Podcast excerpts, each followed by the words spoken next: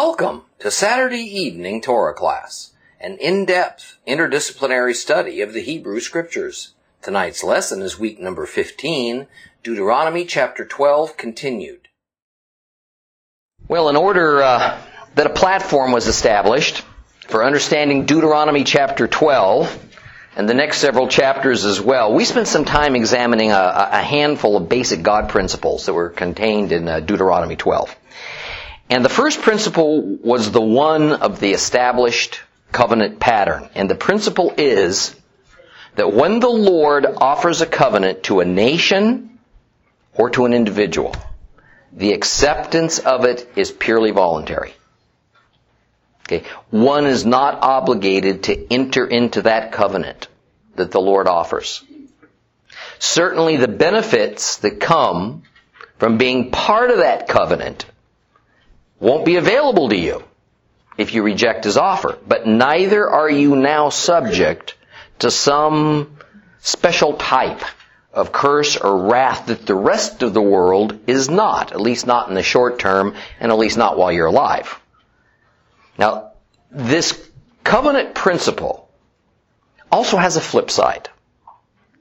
And it is that if you do accept God's covenant, then you have obligated yourself to all the terms and conditions set down in that covenant.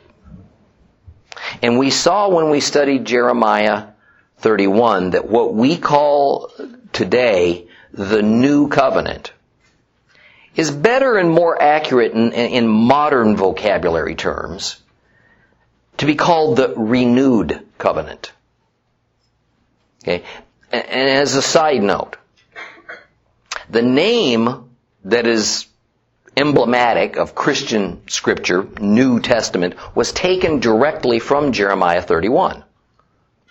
But we can readily see what happens when a translation is just a few degrees off its mark or disregards the culture and the setting and the plain meaning it originally held because that wall of separation between Christians and Jews and the anti-Semitism that has been characteristic of the church in general can be traced to this one sloppily translated word, new. Okay. If the translation had been more accurate, we today would have Bibles consisting of the same documents, but going under a little different title. The Old and Renewed Testaments. Now think about that. Think about what an enormous difference that one seemingly small change would make. Imagine how that would completely alter the mindset of Gentile Christians towards Jews, towards Israel, towards redemption, towards the nature of our Messiah, and our attitude towards the Bible in general. So we ought not to be so shocked when Torah class members and other groups of believers who have recognized this fundamental doctrinal error that arose from a very simple mistranslation try to explain it to the church at large and it reaches deaf ears and closed minds. Why is that? Because if the institutional church were to accept and correct that little small error and to recognize the self-evident reality that the church cannot possibly be the replacement Israel because the original Israel, as prophesied, is back. Lock, stock, and barrel. It would fundamentally change the nature of the church and force a lot of pastors and denominational leaders to admit that much of the basis of their theology and traditions isn't accurate and it needs to be amended. Now Jeremiah makes it clear that the fundamental differences between the original Mosaic covenant and its future renewal by the Messiah is the covenant's mediator. Further, that the Lord Himself will put the Torah's laws and regulations into one's heart, meaning mind, meaning into your mind, into your thoughts. Whereas it was a command upon the individual in the original giving of the covenant that each person should put it into their own heart, into their own mind, by means of self-discipline and an intent towards scrupulously following these divine regulations. So for the modern believer, here's the rub. What's the difference between the Mosaic covenant found in Torah and what we typically call the new covenant in Christ? Very little. Which is why Jesus said so loud and clear in Matthew 5, 17 through 19 that the law and the prophets had not passed away and they wouldn't until heaven and earth passed away. The essential difference lay only in A, who the mediator of the covenant was, Moses versus Yeshua, and B, how one came to agree to be part of the covenant. The way the covenant in Moses' day, uh, you, gained membership to the covenant in Moses' day, was to become physically part of the nation of Israel. Males, that meant even submitting to a Brit Milah, a circumcision ceremony. For females, they either had to be born into Israel or declare allegiance to Israel or marry a Hebrew male.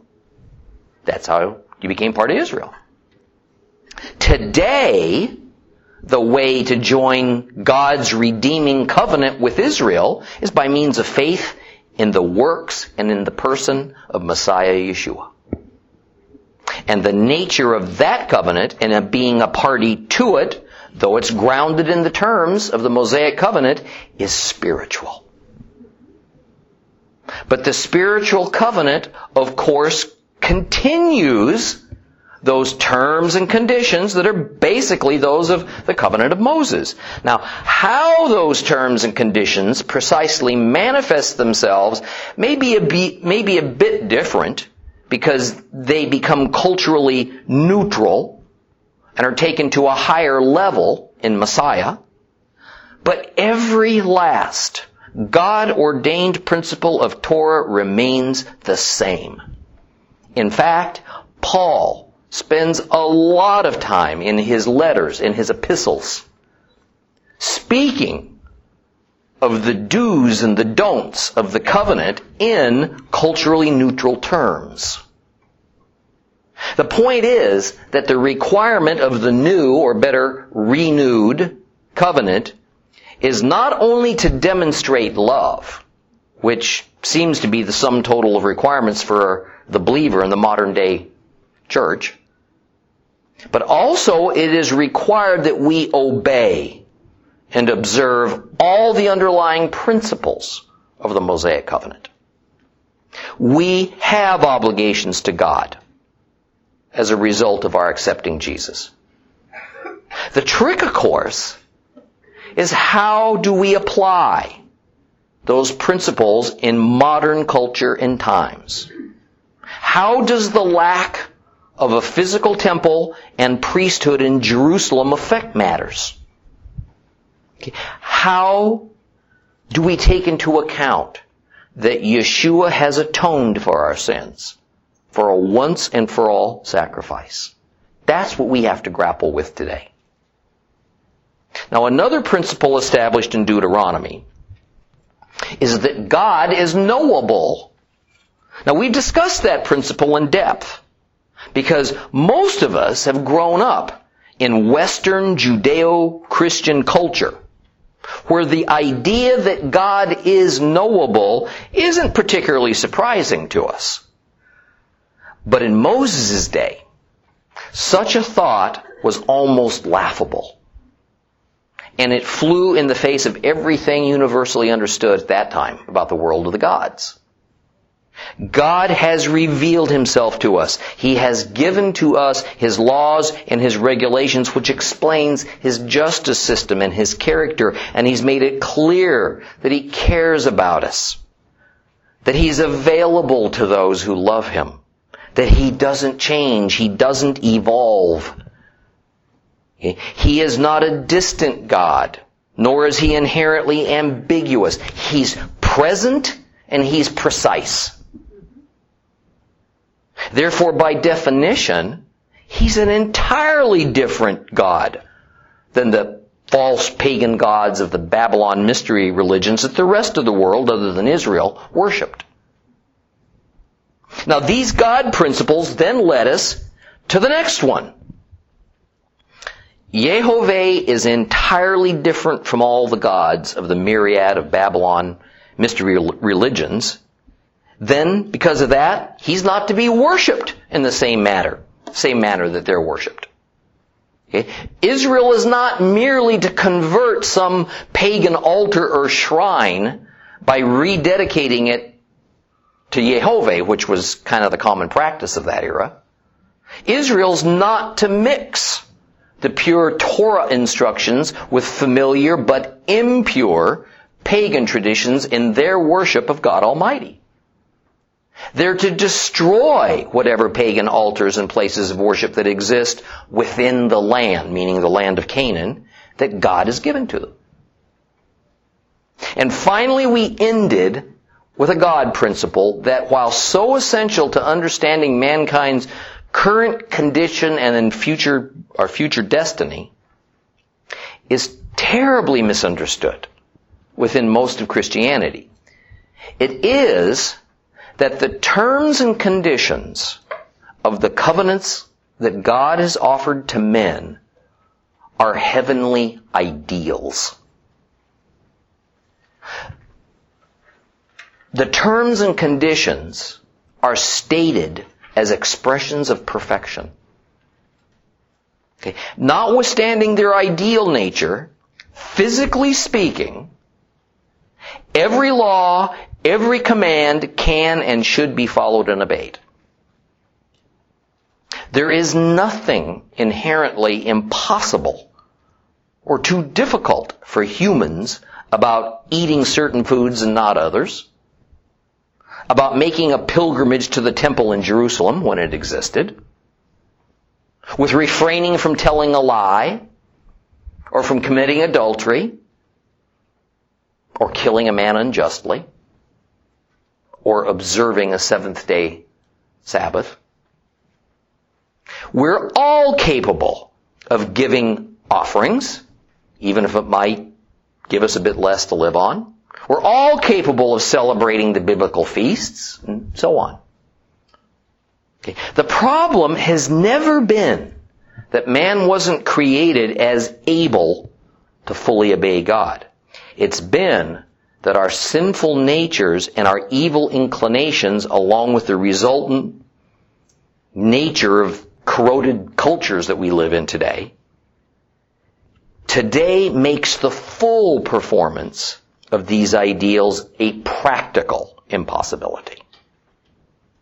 In fact, the ideal result that God has in mind can't even happen anymore without Messiah Yeshua making it happen, so fallen and spiritually deformed is mankind. That, of course, does not mean that as the Savior's disciples, we should abandon trying to live up to those written ideals. We're to strive for them at all times. In the New Testament, in fact, Paul refers to this attempting, the striving for these heavenly ideals as perfecting the saints. Okay, and running the good race. Now, since we only got as far as verse 4, so got so far as verse 4 last week in Deuteronomy 12. Let's reread the whole chapter so we can get our basis. So open your Bibles to Deuteronomy chapter 12. We're going to reread the whole thing. If you have the complete Jewish Bible, it's page 211. I love this chapter. The words are just powerful. Here are the laws and rulings you are to observe and obey in the land Adonai, the God of your ancestors, has given you to possess as long as you live on earth. You must destroy all the places where the nations you are dispossessing served their gods, whether it's on high mountains or on hills or under some leafy tree.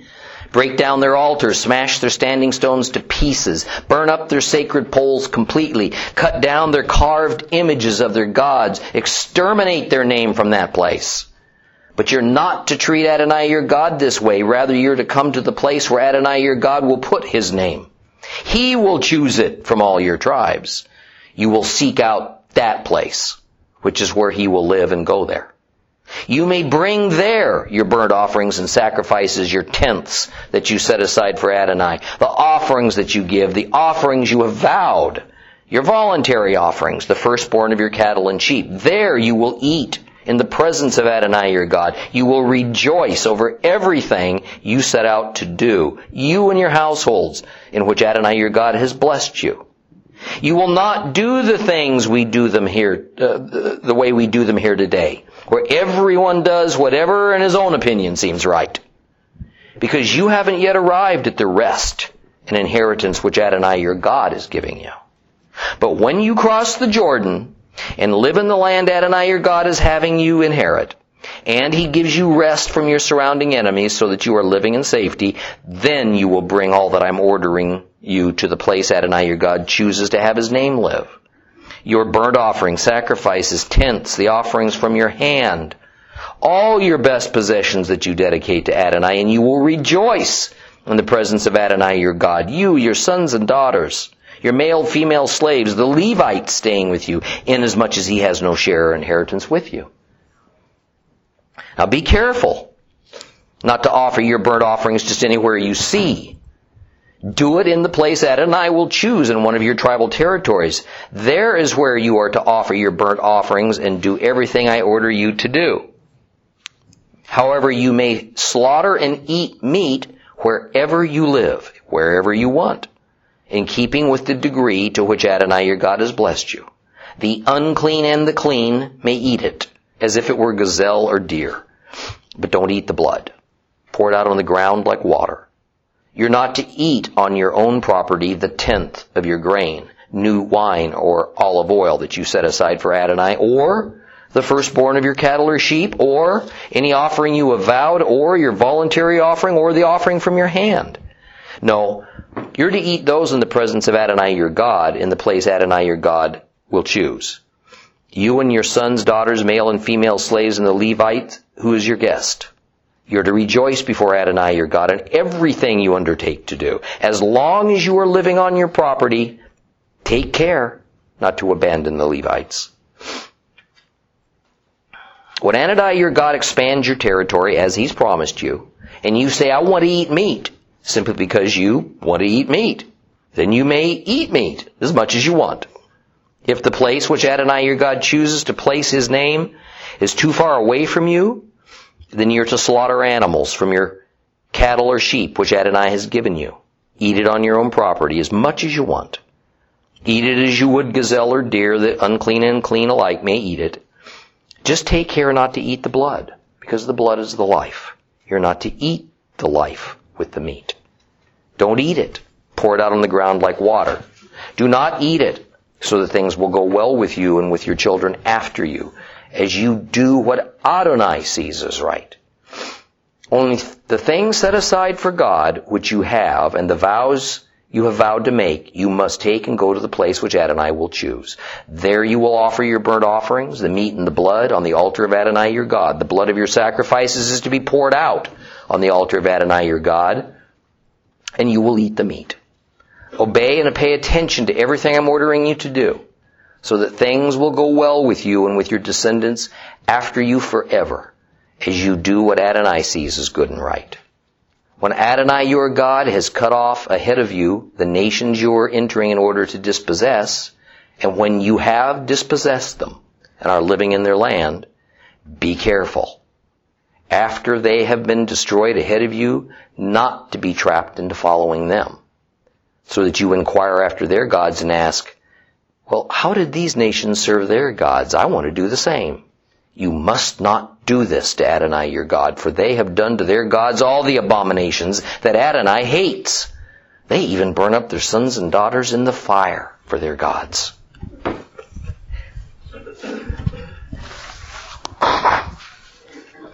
Well,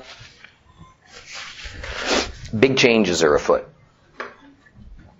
Israel is about to abandon the ways of the Bedouin desert wanderers that they have been experiencing for the past 40 years and assume the life of a settled society based around agriculture and herding in the land of Canaan.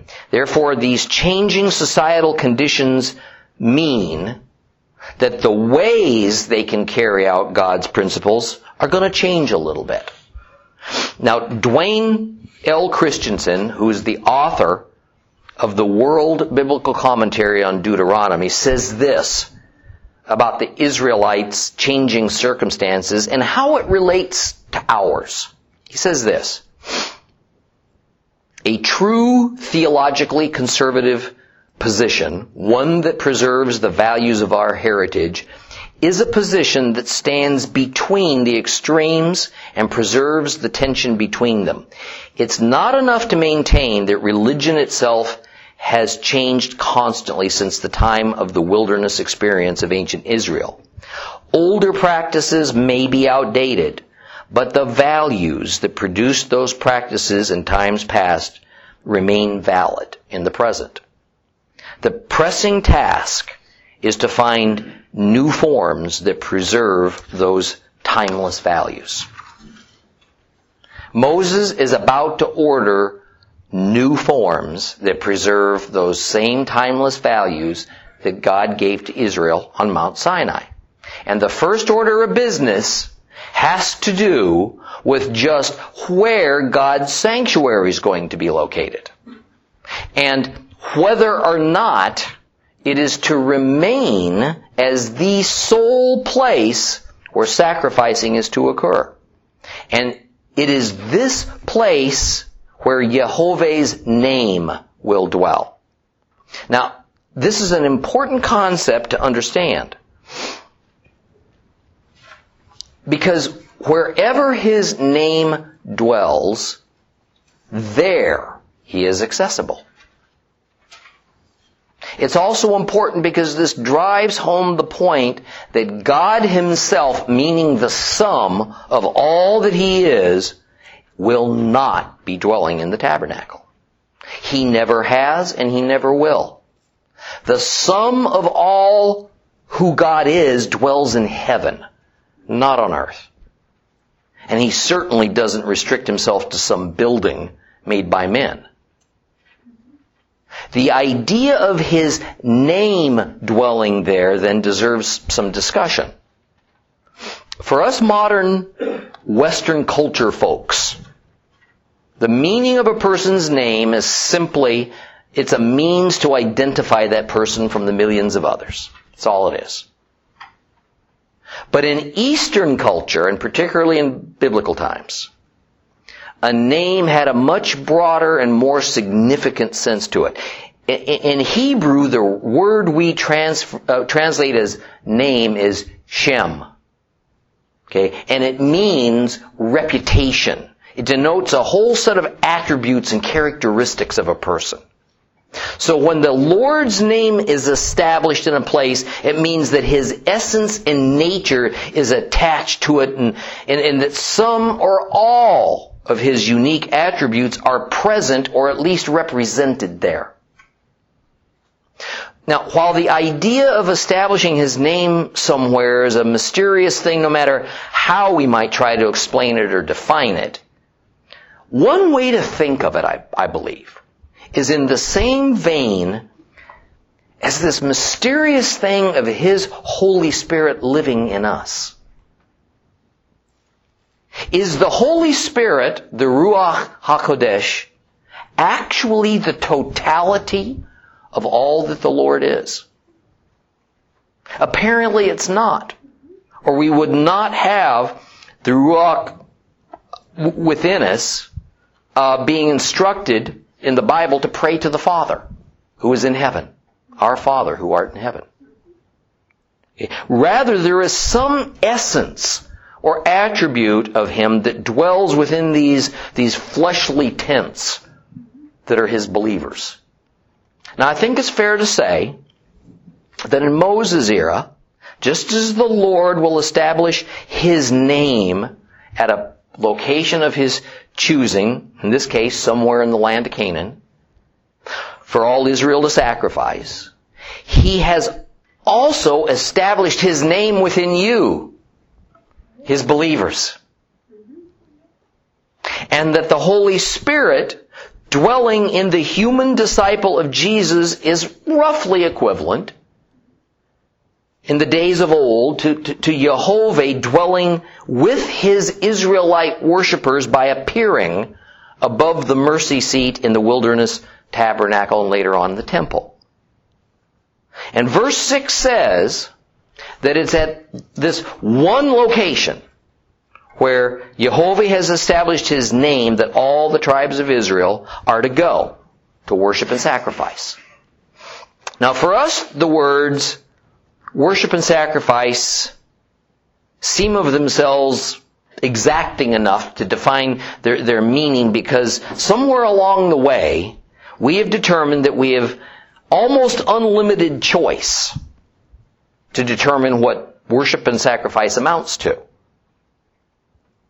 The problem is that while we indeed have some freedom in that regard, we also have boundaries.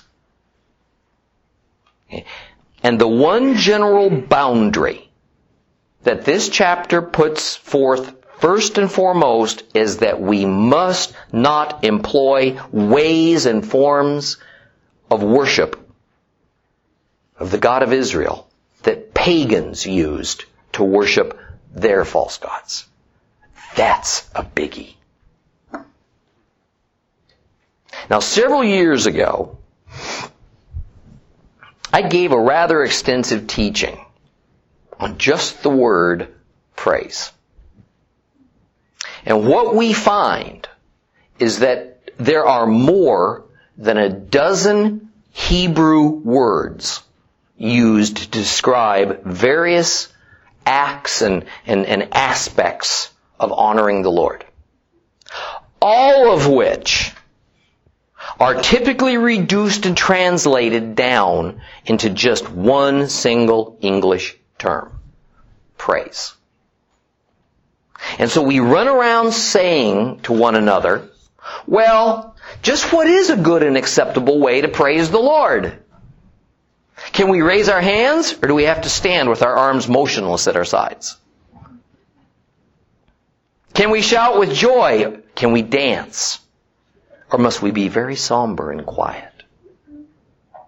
Ironically, each one of those dozen or so Hebrew words that biblical scholar, scholars have rather flippantly lumped together and translated to praise is in their original a description of a precise form of acceptable praise.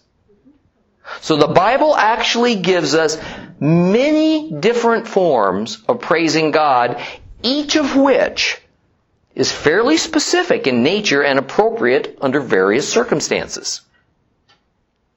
Now I'm not going to get into all those today. I'm just illustrating a point.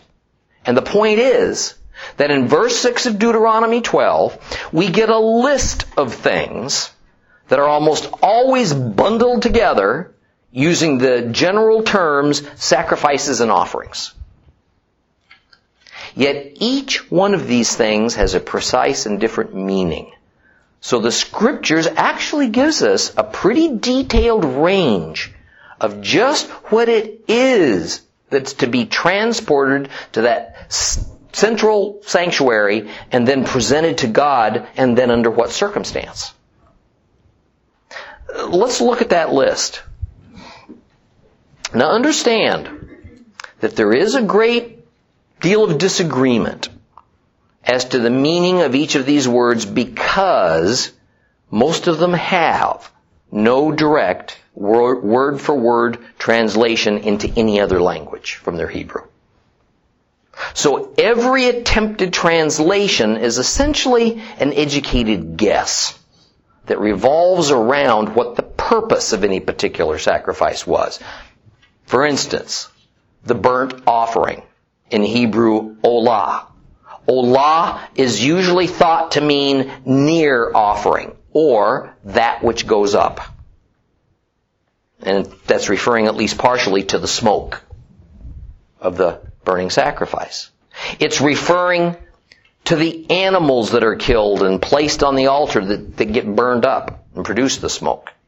With this type of sacrificial offering, none of the animal is to be left for either the worshiper or the attending priest to consume for him or herself.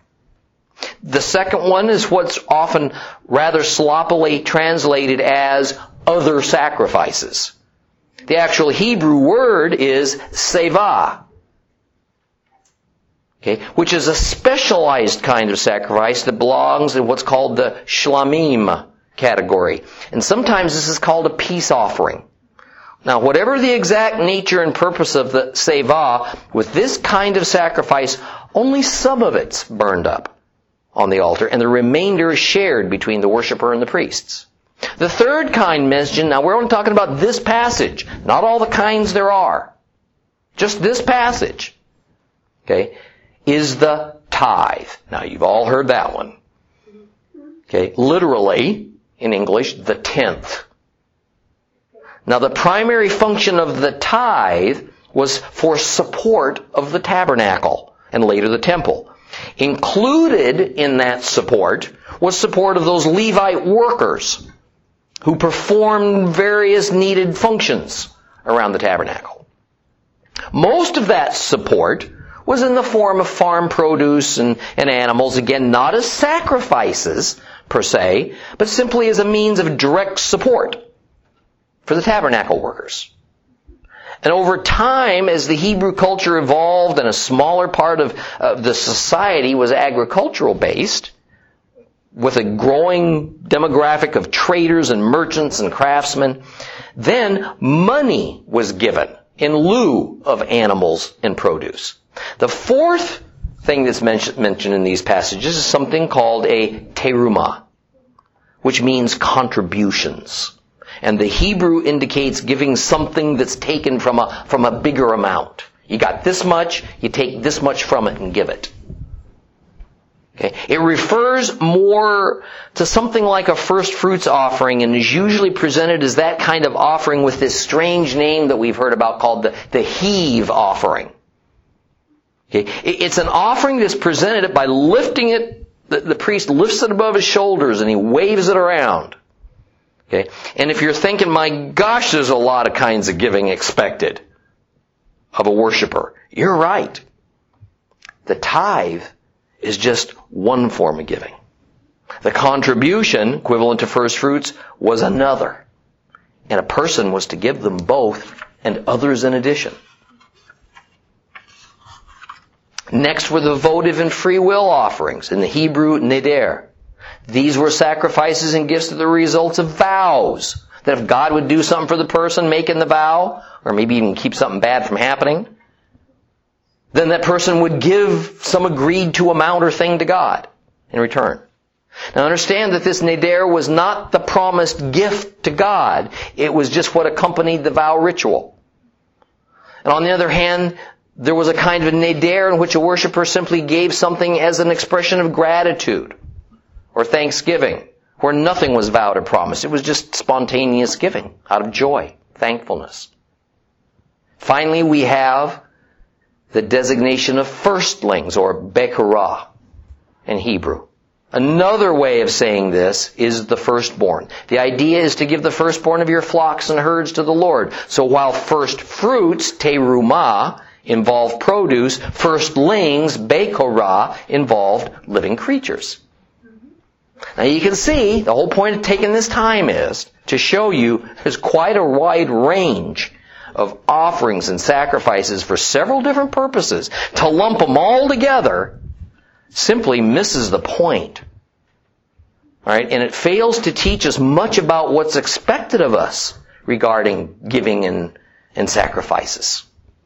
We saw the same thing back in Leviticus when attached to a range of different atoning sacrifices where the specific kinds of sins were each designed to atone for something specific. Right? It all worked together.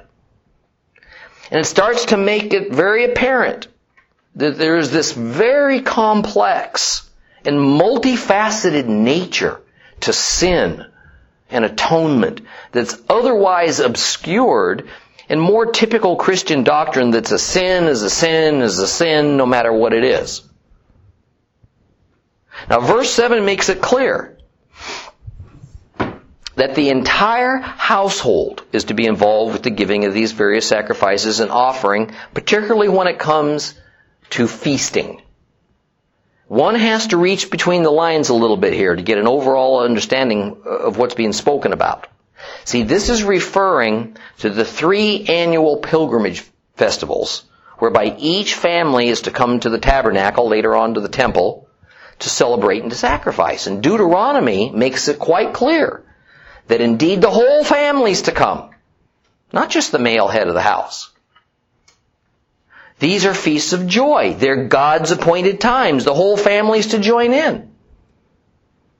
Now let me remind you that between Exodus and Leviticus, seven biblical feasts were established, and three of them are called Hag or pilgrimage festivals meaning that the family makes a required pilgrimage to the central sanctuary. Most of the time that meant Jerusalem. Okay. By definition, the other four feasts were not pilgrimage festivals. Therefore, this family could celebrate those locally, wherever they lived. Although if they chose to go to the temple or tabernacle in Jerusalem, they, they certainly could and did often. Let me also make note that in very short order, one certain non-pilgrimage biblical feast became combined with one of the required pilgrimage feasts. So the effect was that four Bible feasts were usually celebrated at the temple and not three. Passover, Pesach, is not a pilgrimage feast, technically. Okay. But the feast that starts the day after Passover, which is what? Matzah. What is it? Unleavened bread, matzah, right. Right. That is the pilgrimage feast. Because these two feasts were held on consecutive days, and because just like church folks today kind of prefer to hold, have celebrations held at a church building on certain meaningful days like Christmas and New Year's, Okay, it was logical that the Israelite families would prefer to have Passover at the awesome temple complex. Therefore, they would just go ahead and celebrate Passover in Jerusalem by arriving a day early before the start of the required pilgrimage festival, the Feast of Matzah. So they kind of killed two birds with one stone. Now beginning in verse 8, the rules about restricting sacrifice to only one place are kind of fleshed out a little bit. And in doing so, we are introduced to yet another fundamental God principle. Boy, we hit these, you need to write them down. Okay, it is that Yehovah, not men, authorizes the way the Lord is to be worshipped. Okay? And that the proper worship of God consists of His ordained ceremonies that are to proceed in His ordained ways at His ordained times. This is another of those principles that most modern believers will respond to with a disinterested yawn and say, well, of course I worship how God wants me to, but come on, this is the 21st century. I have complete freedom to worship when I want, where I want, how I want. There's no rules about anything. Folks, that's just not true. It's not biblical. While we are certainly not obligated to worship at a wilderness tabernacle, we're not obligated to recite precise words we don't have one particular order of service we have to do. We're not restricted to praying only at certain times and places. The Lord has given us dates and times and ways He says He does want us to worship Him. Rather, it's merely religion otherwise that the Canaanites were practicing religion that the Lord here in Deuteronomy is ordering destroyed. Okay? Oh, one of the most eminent conservative fundamental Bible scholars of our day is Walter Kaiser Jr. Get up on the internet, anything you can find written by this man, get it in your library and read it. It is superior. He is an academic dean at the famed Trinity Evangelical Divinity School. And his works have probably, behind the scenes, affected modern church doctrines and theologies of the evangelical movement anyway, about as much as anyone currently alive. Now listen to this rather surprising thing he has to say about the Old Testament and its rules and its regulations as it pertains to our modern Christian worship practices and our worship doctrines. This is Dr. Walter Kaiser Jr. He says this. In order to make up for the hiatus of instruction of all sorts of practical questions about how to deal with everyday problems such as youth conflicts and the like, evangelicals flock by the thousands in every major metropolitan area to special seminars as an open testimony to their hunger for true biblical instruction on matters that were actually dealt with in the Old Testament law. To be sure, most of these seminars on youth problems and marriage enrichment and business management techniques drew heavily on the biblical wisdom books of the Old Testament like Proverbs, Ecclesiastes, and the Song of Solomon. But what few have realized and what still remains as one of the best kept secrets to this very day is that these same wisdom books have as their fountainhead the law of Moses. One need only to take a marginally competent reference Bible and notice how frequently the texts of Proverbs, for example, directly quotes or alludes to the books of Exodus, Numbers, and Deuteronomy in its popularized bumper sticker way of theologizing. Just these few examples, examples should be enough to warn the contemporary pastor and teacher. We must overcome our inherited prejudice against the Old Testament, especially as concerns the law. We must immediately move to balance the spiritual diet of God's people. Few people today would espouse a junk food nutritional plan as a regular plan of good eating. But how many Christians prefer to eat only the dessert that's found in the New Testament? In order to address this imbalance, we must begin to use the Old Testament in a more balanced and holistic teaching ministry. That ought to go up on a few walls next to the Ten Commandments. Now I realize that Torah class members and listeners have been drinking from a fire hose now for several years as we've worked our way carefully through the Torah of God. But what we must not do is think that just because these books contain a lot of detail and history, that what we have here is but a collection of interesting historical facts as, as, as, as pertains to an ancient people. Because it has everything to do with us, whether we're Jews or Gentiles. Okay? And in no way are believers free from obedience to the God principles presented to us, nor from observance of God's appointed times as they're stated in the law of Moses. Certainly, these are not what brings us our redemption nor were they at ever, at any time in history, a source of redemption. Okay? But these are and remain the principles for worship. The principles for right living as a redeemed people. That we're fully expected to follow.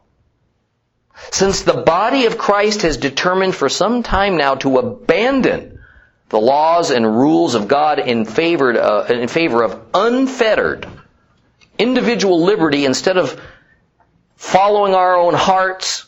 All right, we lament and complain that the church seems to have lost its way, if not its spiritual power. Is it any wonder?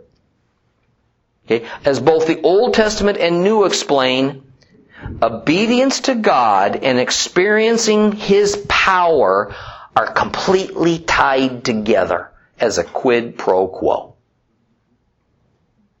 Therefore, as does Walter Kaiser Jr., I ask you, re-examine your worship practices and the ways you celebrate and follow the Lord to see if perhaps they might not all be in harmony with God's ordinances. Because if they're not, the next question to ask is, who is then, who is it then, in reality, that I'm following?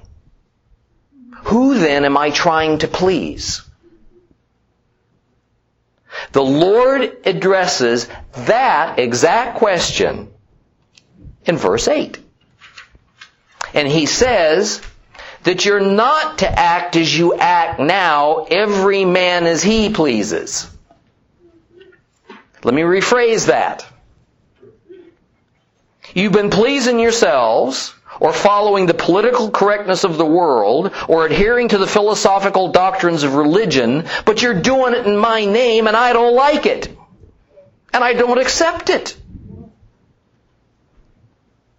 When has this doing as every man sees as right in his own eyes been occurring? All during the wilderness journey. But as verse 9 says, now that you're entering the land of promise, stop it. Stop it now. Instead, verse 10, when they cross the Jordan and enter the place of peace and rest and security that God's offered, obey these commands that were given you back on Mount Sinai. And in doing so, you'll rejoice in your inheritance, along with your family, along with your slaves, even with the Levites, before the presence of, the of God. Now let me summarize this short section of Deuteronomy about just what's being ordered here concerning worship and sacrifice. There is God's acceptable way on one end of the spectrum, and there's man's unacceptable way at the other end of the spectrum. There's no middle ground. There's no happy medium. The Hebrew people can't serve themselves and serve the God of Israel. They can't serve both Yehovah on the one end and the God of the Canaanites on the other.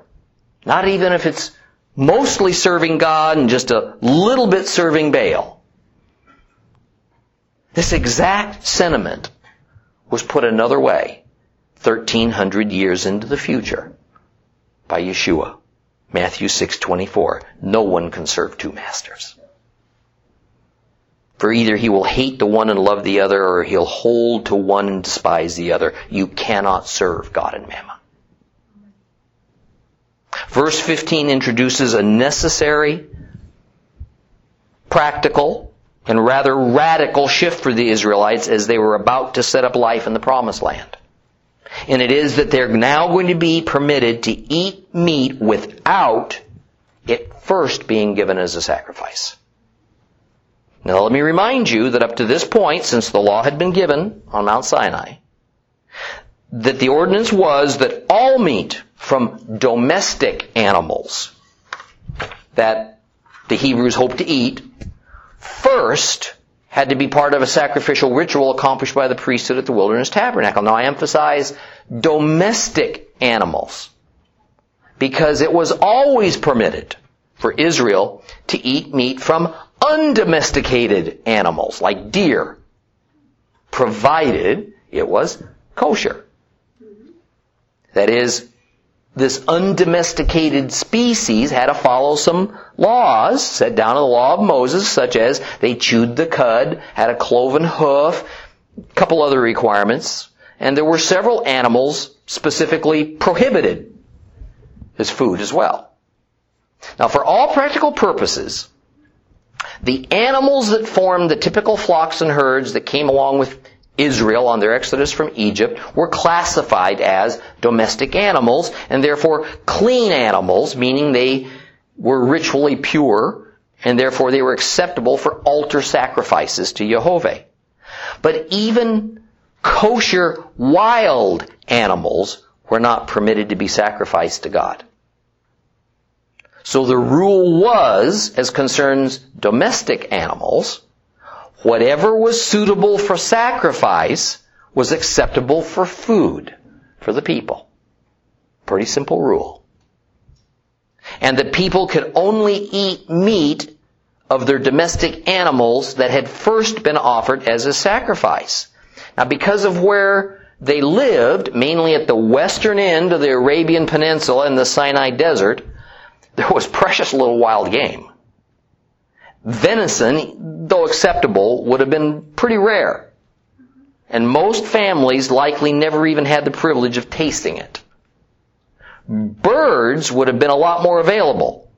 Because even though the quail episode we read about a while back was a miraculous event, it was actually usual for enormous flocks of quail to fly over the Sinai and settle on the ground occasionally for a, for a rest. Right? None of those were required to be a sacrifice, a sacred offering before they could be eaten. The new rule is that a line is being drawn between the eating of meat to satisfy hunger and the eating of meat, the offering of meat rather, for sacred purposes. Because God operates as He does, and most everything He ordains is not for His benefit, but for our benefit, even at times if we don't see it. One of the practical benefits of the Lord ordaining only eating of animals from their herds and flocks during their wilderness journey after they've been offered as a, as a sacrifice is that it prevented their herds and flocks from being decimated when they got hungry. It was a lot of trouble, as you can imagine, to take an animal out of your herd and flock up to the tabernacle to be ritually slaughtered, and then generally the worshiper only got a little bit of it back for food. Can you imagine the long lines of people wanting to make sacrifices at the tabernacle, but the relatively limited facilities that were able to accommodate them? Therefore, meat, just as desirable to them as it is to us, wasn't eaten all that often.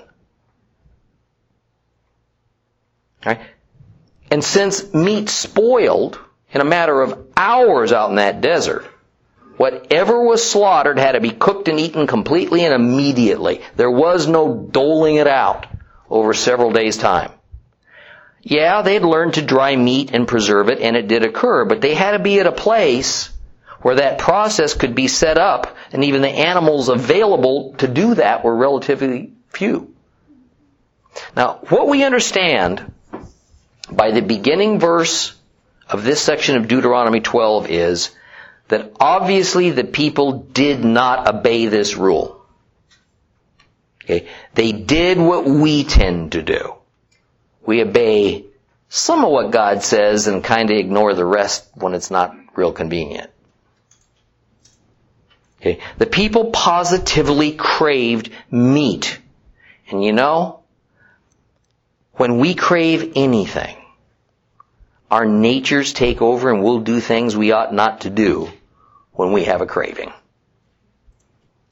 But now that Israel is about to enter into a settled life with lots of grazing land and an ability to grow their herds and flocks to a, a much greater number, the risks of decimating their flocks that were necessarily limited in size due to the small amount of grazing and water that was available during their wilderness journey, all that was ending. Obviously God had already approved eating meat, even if it was a real inconvenience to do so because of that sacrificial requirement. So the Lord is now telling Israel to help themselves to as much as they want. But there's some boundaries, even to that new freedom. And we're going to take that up next time.